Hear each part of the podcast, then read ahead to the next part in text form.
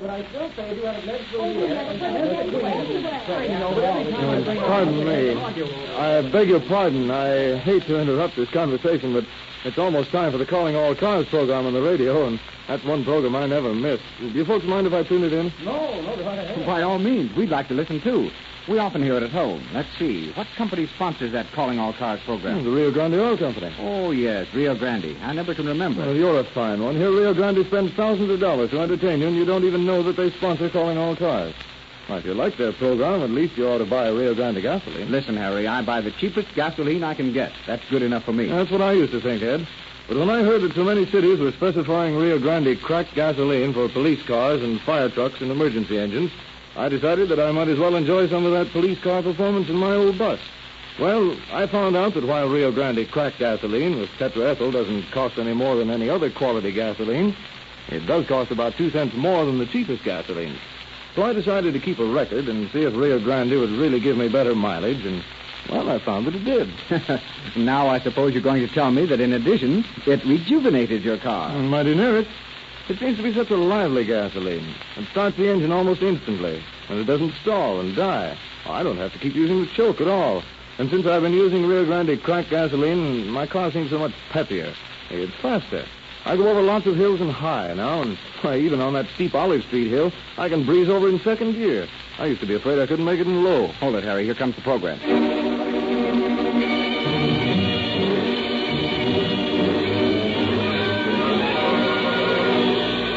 Calling All Cars, a presentation of the Rio Grande Oil Company, starring Evelyn Knapp, lovely blonde motion picture actress, in the role of Missus Doblick.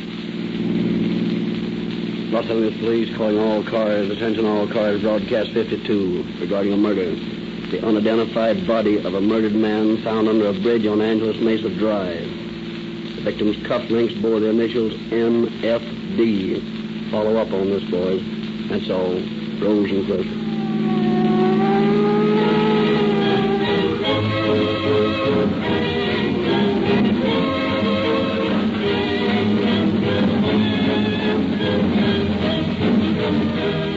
It's now our pleasure to present Chief James E. Davis of the Los Angeles Police Department. Chief Davis. Good evening, friends. There is a camaraderie in police work which is akin to that of soldiers in battle. When you have spent long hours with your brother officer attempting to solve the apparently insoluble, when you have perhaps even faced death with him, a feeling of fraternity is created. That is one of the greatest compensations in police work. And this camaraderie is not listed to the members of any single force, but often extends to officers of other cities. In the case you are about to hear tonight, the circumstances of the crime threw me in contact with an inspector of detectives in Oakland.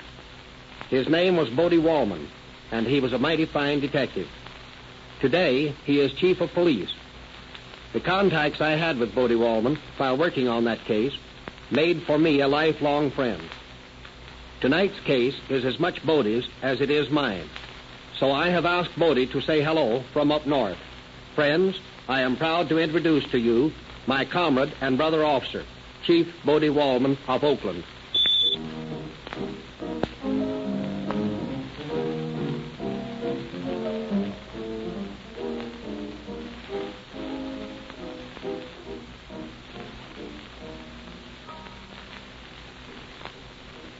Hello, Jim, and thanks for the send-off. Good evening, friends of the West.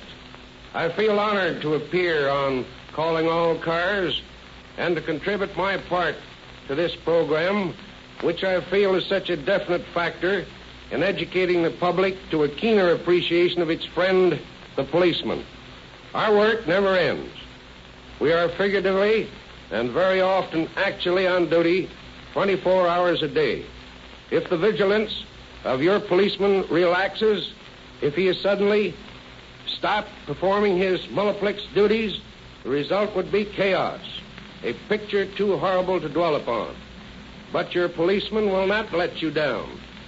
The type of a man who guards a piece of your communities is called to a high purpose. He is proud of the responsibility you place upon him. He is worthy of your trust. I will not say anything regarding the case you are about to hear dramatized, excepting that it was a pleasure to work on it with Jim Davis.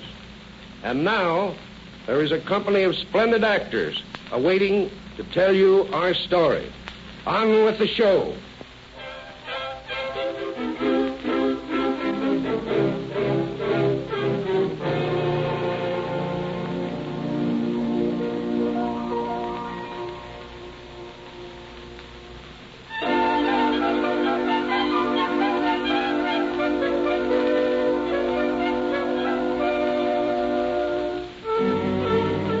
Our story tonight goes back to the time when the fashionable Wilshire district of Los Angeles was still a subdivider's dream.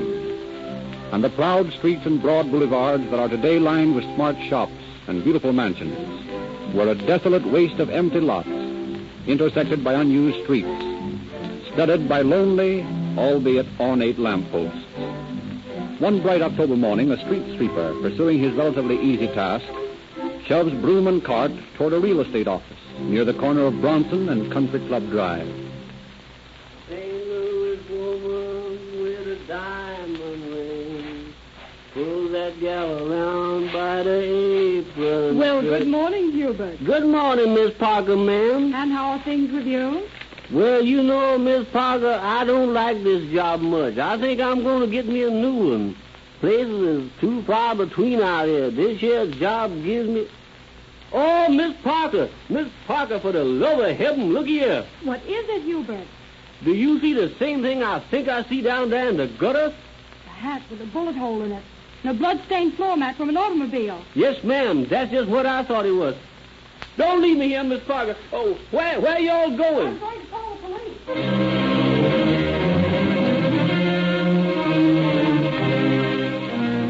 With evidence that seems to point clearly to murder, police are baffled when they attempt their next step.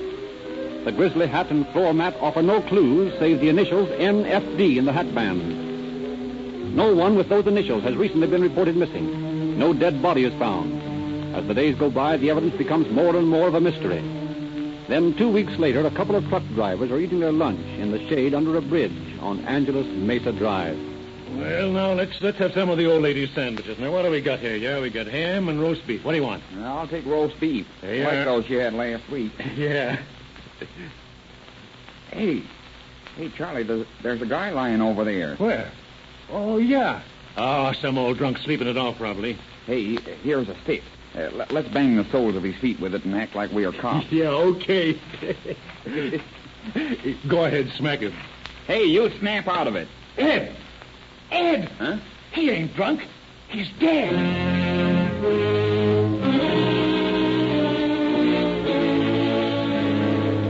The two astonished truck drivers call the police, and the body is quickly taken to the morgue.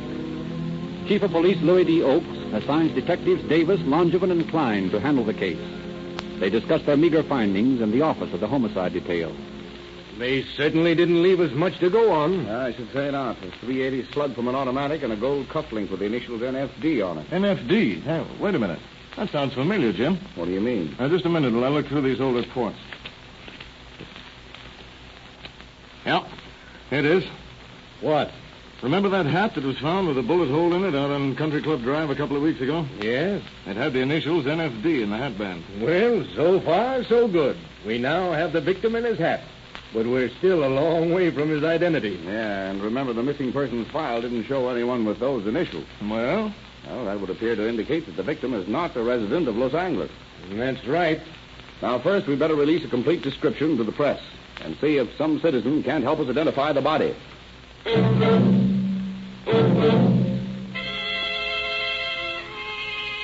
This suggestion of Detective Davis is quickly acted upon. The following morning, papers carry the description and request for identification to every part of the state.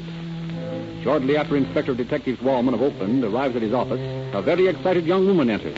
Oh, Inspector, Inspector, I just read in the paper. I need your help. My husband... Now, just a minute, ma'am. One thing at a time. Uh, what did you read in the paper? Oh, this, this piece. Oh, about that body found in Los Angeles, yes? I, I... Oh, I can't tell you. You can't tell me what, ma'am? Oh, come on. You you came here to tell me something. What is it? I, I'm afraid. Oh, afraid it's my husband. Your husband? Oh. Well, what makes you think so? Oh, it says here in the paper that they found initials on a gold cufflink. Yes, the initials were oh. N F D. Those are his initials. What is his name? Nicholas F. Doblick. I gave him a pair of gold cufflinks last Christmas. Oh. Now, now, please, Missus Doblick. Oh. Uh, you must control yourself. Oh, yes, yes, I'll, I'll try. Now then, how long has your husband been missing? Well, he, he left home over two weeks ago. When exactly? October seventeenth, I think it was. Did he say where he was going? Yes, he, he was going to a meeting in Portland. And you've not heard from him since? No, only a postcard from him from San Jose the day he left. Uh, did your husband have any money on him when he left? He always carries a lot of money. I think he had five or six hundred dollars. Anything else of value? Yes. A four-carat diamond ring. Four carats, eh? The body found in Los Angeles had no money or jewelry on it save the one cufflink. Well, then they've robbed Nick. Oh, they've stolen his diamond ring as well as murdered it. Uh, now, now, Missus Doblick. Did he have any enemies? No. None that I knew of. Or was there anyone who knew his habits who might have done this? I can't think of... Oh, well, there was Jim Allen. Jim Allen? Who's he? He was a friend of Nick's.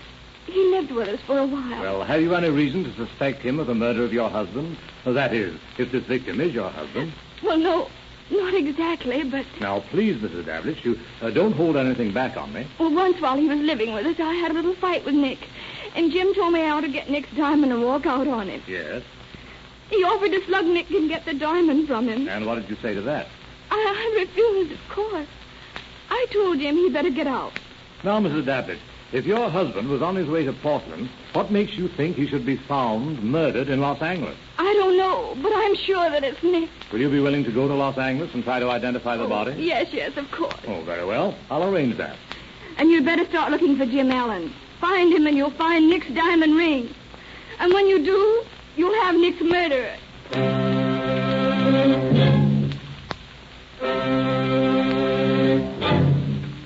Missus Doblick is taken to Los Angeles, where she identifies the cufflink and the clothes as those of her husband.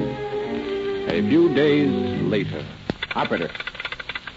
Operator, get me to the police station, and hurry it up, please. Police Department. Sergeant Keller speaking. This is Edward Warren, manager of the Oakland Motor Company. Yes? A man's in my place here trying to trade me a diamond ring for an automobile. Yeah? He seems in an awful hurry. It looks mighty suspicious to me. Well, you stall him along, and we'll send a couple of men over to talk to him.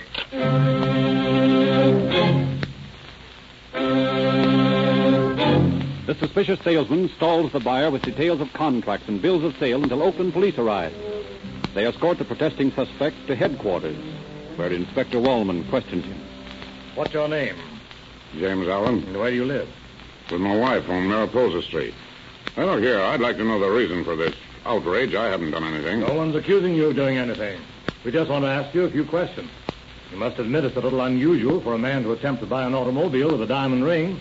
Now, where'd you get that diamond? A friend of mine gave it to me as security for some dough I lent him in a poker game in Emeryville. Have you ever been in Los Angeles? Yeah, a couple of times. Were you in Los Angeles a couple of weeks ago? No. Do you know Nicholas Doblick? No. Your name's James Allen, isn't it? That's right. Well, Missus Doblick says that one James Allen is a good friend of her husband. Well, maybe so. There are more than one James Allen in the world. Well, Missus Doblick's description of her husband's diamond ring fits this ring here. Well, there are lots of identical diamond rings, too. Yes, but isn't it a coincidence that another James Allen would have another diamond ring identical with the one worn by Nicholas Doblick when he was murdered in Los Angeles? Well, I don't know what this is all about, but you can't pin a rap on me for murdering a man I never heard of. Allen, your story doesn't sound right to me. I'm going to hold you on suspicion. Personally, I have a very strong hunch that you murdered your friend, Nicholas Doblick.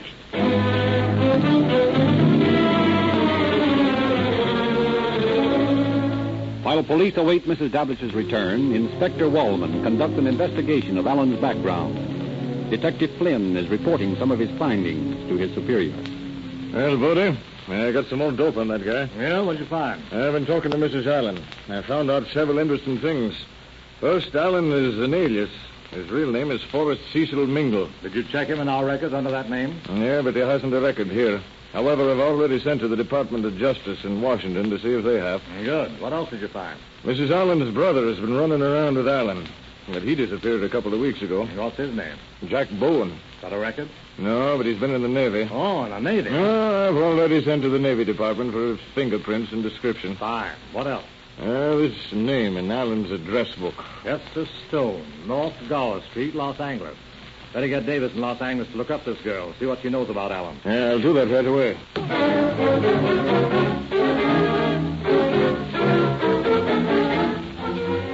A few hours later, Davis interviews Hester Stone, and by the time he returns to headquarters, Washington has replied to Flynn's queries, and the case against Allen is mounting. Well, Jim, how'd you come out with the Stone girl? Fine. She knows Allen, and she was out riding with him on the afternoon of October seventeenth. Good. That places him in Los Angeles around the time of the murder.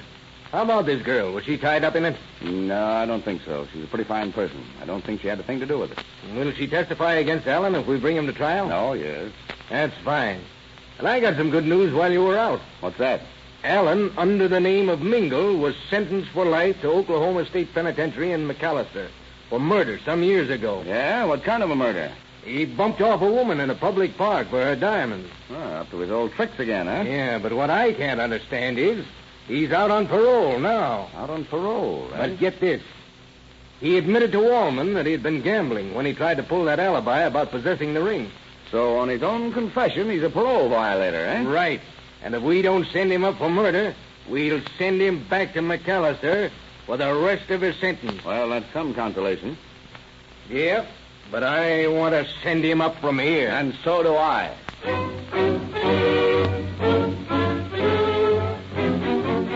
Detective Langevin goes to Oakland and brings Allen back with him. In the detective bureau, Allen faces the Los Angeles officers. You guys are getting yourself in an awful jam. When I get out of here, I'm going to sue you and Bodie Wallman for false arrest. You'll pay for this. Now, quiet down, Allen. You can't bellow your way out of this. We know you came down to Los Angeles on the seventeenth of October. I did not. That's a lie. You can't prove it. Can't we? Langevin, bring that young lady in, will you? Right. Come in, Miss Stone. Do you recognize this man? Yes. That's Jim Allen. Now, will you tell us when you last saw him? It was on the seventeenth of October. He called for me in an automobile, and we took a ride. He brought me back home at about five o'clock in the afternoon. Thank you. That's all, Miss Stone. Well, that places you in Los Angeles the day Nicholas Doblick was murdered. Yeah? How much you paying her to make that statement? She's telling the truth. She's lying. I never saw her before. Why don't you save us a lot of time and tell us exactly how you murdered Nicholas Doblick? I never murdered him or anyone else. How about that woman you murdered in Oklahoma for her diamonds? I don't know what you're talking about. You deny murdering Nicholas Doblick? Yes. Bring in that other witness. Now, Mister Moore, do you recognize this man? Yes, he rented a Maxwell touring car from me on October seventeenth. Was the car returned in the same condition as it was rented? No, the floor mat was missing from the rear. Ah. The blood-stained mat we discovered the next day at Country Club in Bronson is the same mat, is it not? I believe so. Thank you, Mister Moore. That's all for the present. Well, Allen? You've certainly got a nice little frame-up all built, haven't you? Well, it won't work. You got a witness to prove I was in Los Angeles. Another witness to prove that I rented a car. And another witness to prove that the mat from the car was blood-stained. You think you're pretty smart, don't you, Copper? No, just thorough. Yeah, well, you haven't got a thing on me. You can't prove that I murdered Nicholas Doblick. You can't even prove that I knew him. I'll call that bluff. Come in a moment, Missus Doblick. You recognize this man? Hello, Jim. Huh? I don't know you. Isn't I never saw to... this woman before. No, don't talk like that. Isn't going to do you any good, Jim. You murdered Nick, your best friend. You'll hang for it. Hey, look here. I, I ain't going to stand for any more of this. I got constitutional rights. You can't railroad me. You got a lot of paid witnesses building up circumstantial evidence. It won't do you any good.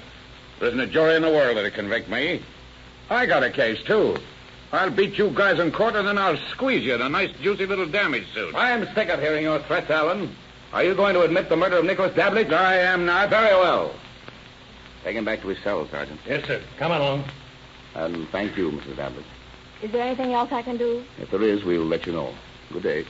Ah, uh, you know, Langevin, Allen's right. We can't convict him on the case we have now. I know it. We have no witnesses of the crime, and we're not in possession of the weapon. Our only hope is his brother-in-law, this Jack Bowen. Well, our descriptions are out. We'll just have to wait until he's picked up. We can't stay Allen's trial forever. Don't worry about the trial yet. We may not even get an indictment against him. There's no doubt about it. We're skating on thin ice. And yet there's no question in my mind about Allen's guilt. Mine either. Beg pardon, sir, but this telegram just come for you. Ah, thanks, Jack. Hmm. Well, Longiman, our troubles are over. Yeah? Who's that from? From the chief of police of Indianapolis. He just picked up Bowen there as a bag, and he's holding him for us.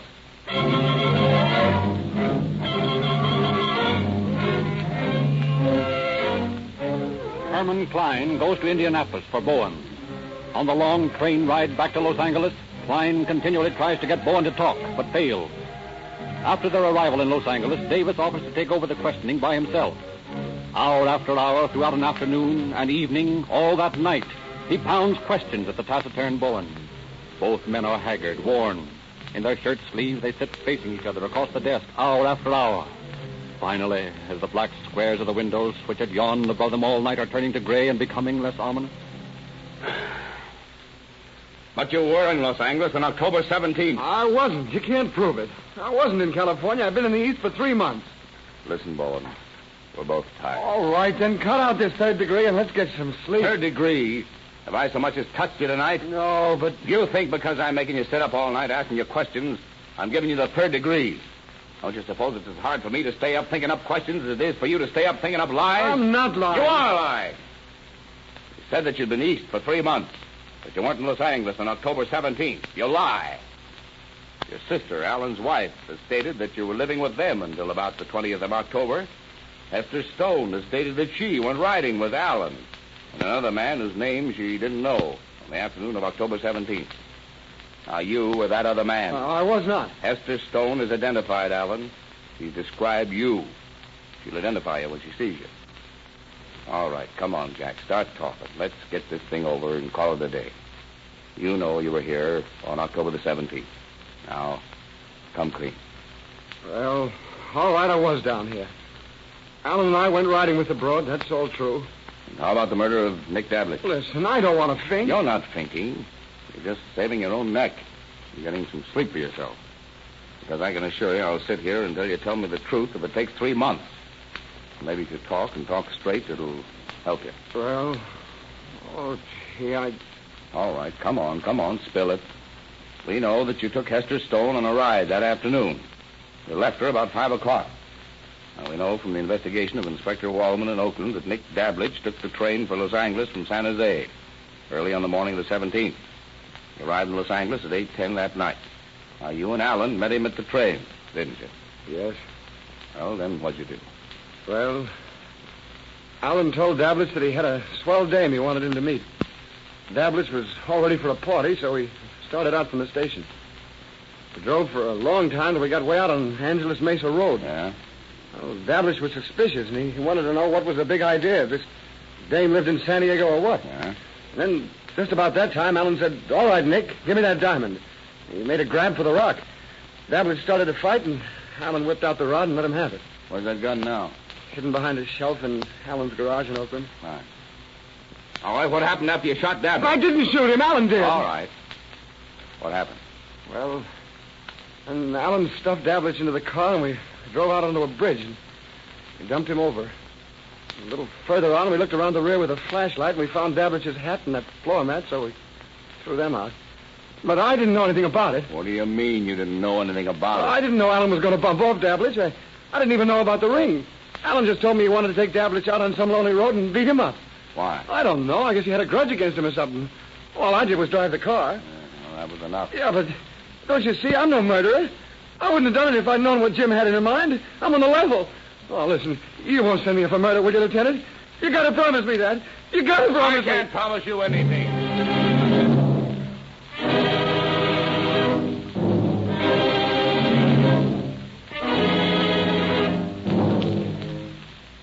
On the basis of Bowen's confession, we had a splendid case against Allen. Both men pled not guilty and were brought to t- trial before Judge Fricke.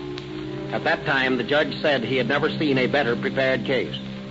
This was due to a great extent to the excellent investigation of my friend, Bodie Wallman, now Chief of Police of Oakland.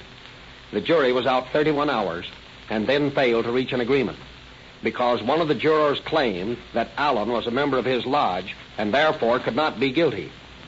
On the second trial, Allen pled guilty but claimed insanity. while Bowen pled guilty to perjury of his confession in the former trial. The court found Allen sane and sentenced him to San Quentin for the rest of his natural life, which ended when death came for him in nineteen twenty-nine. The man we have called Bowen was sentenced to from one to fourteen years on a charge of perjury and was paroled after four years. As is almost always the case with our too lax parole system, Bowen was soon once more in trouble, and after many scrapes with the law, was finally sentenced in Spokane, Washington, for the violation of the Federal Dyer Act. Thank you, Chief Davis.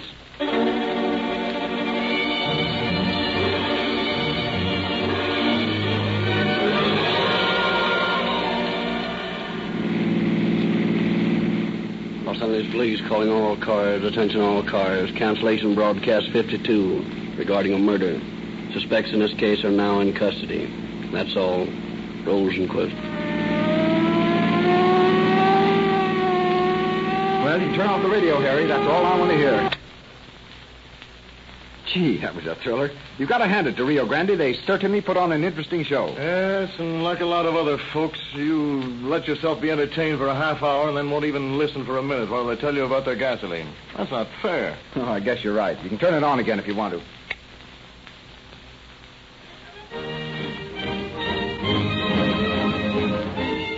Police cars need greater speed and greater power than ordinary automobiles. That's why so many cities in California and Arizona have made competitive tests and selected Rio Grande cracked gasoline for their police cars, fire trucks, ambulances, motorcycles, and other emergency engines. Why should you be satisfied with anything less than police car performance in your own car? You can get Rio Grande cracked gasoline with tetraethyl, the same gasoline that police cars use, at the independent Rio Grande service station near you. It costs no more.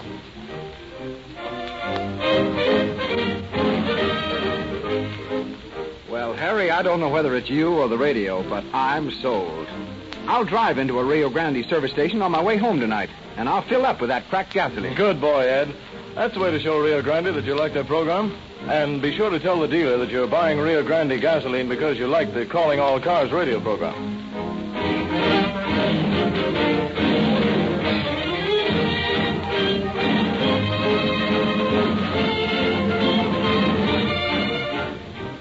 Calling All Cars, based upon authentic confidential police files, is written and produced by William N. Robson.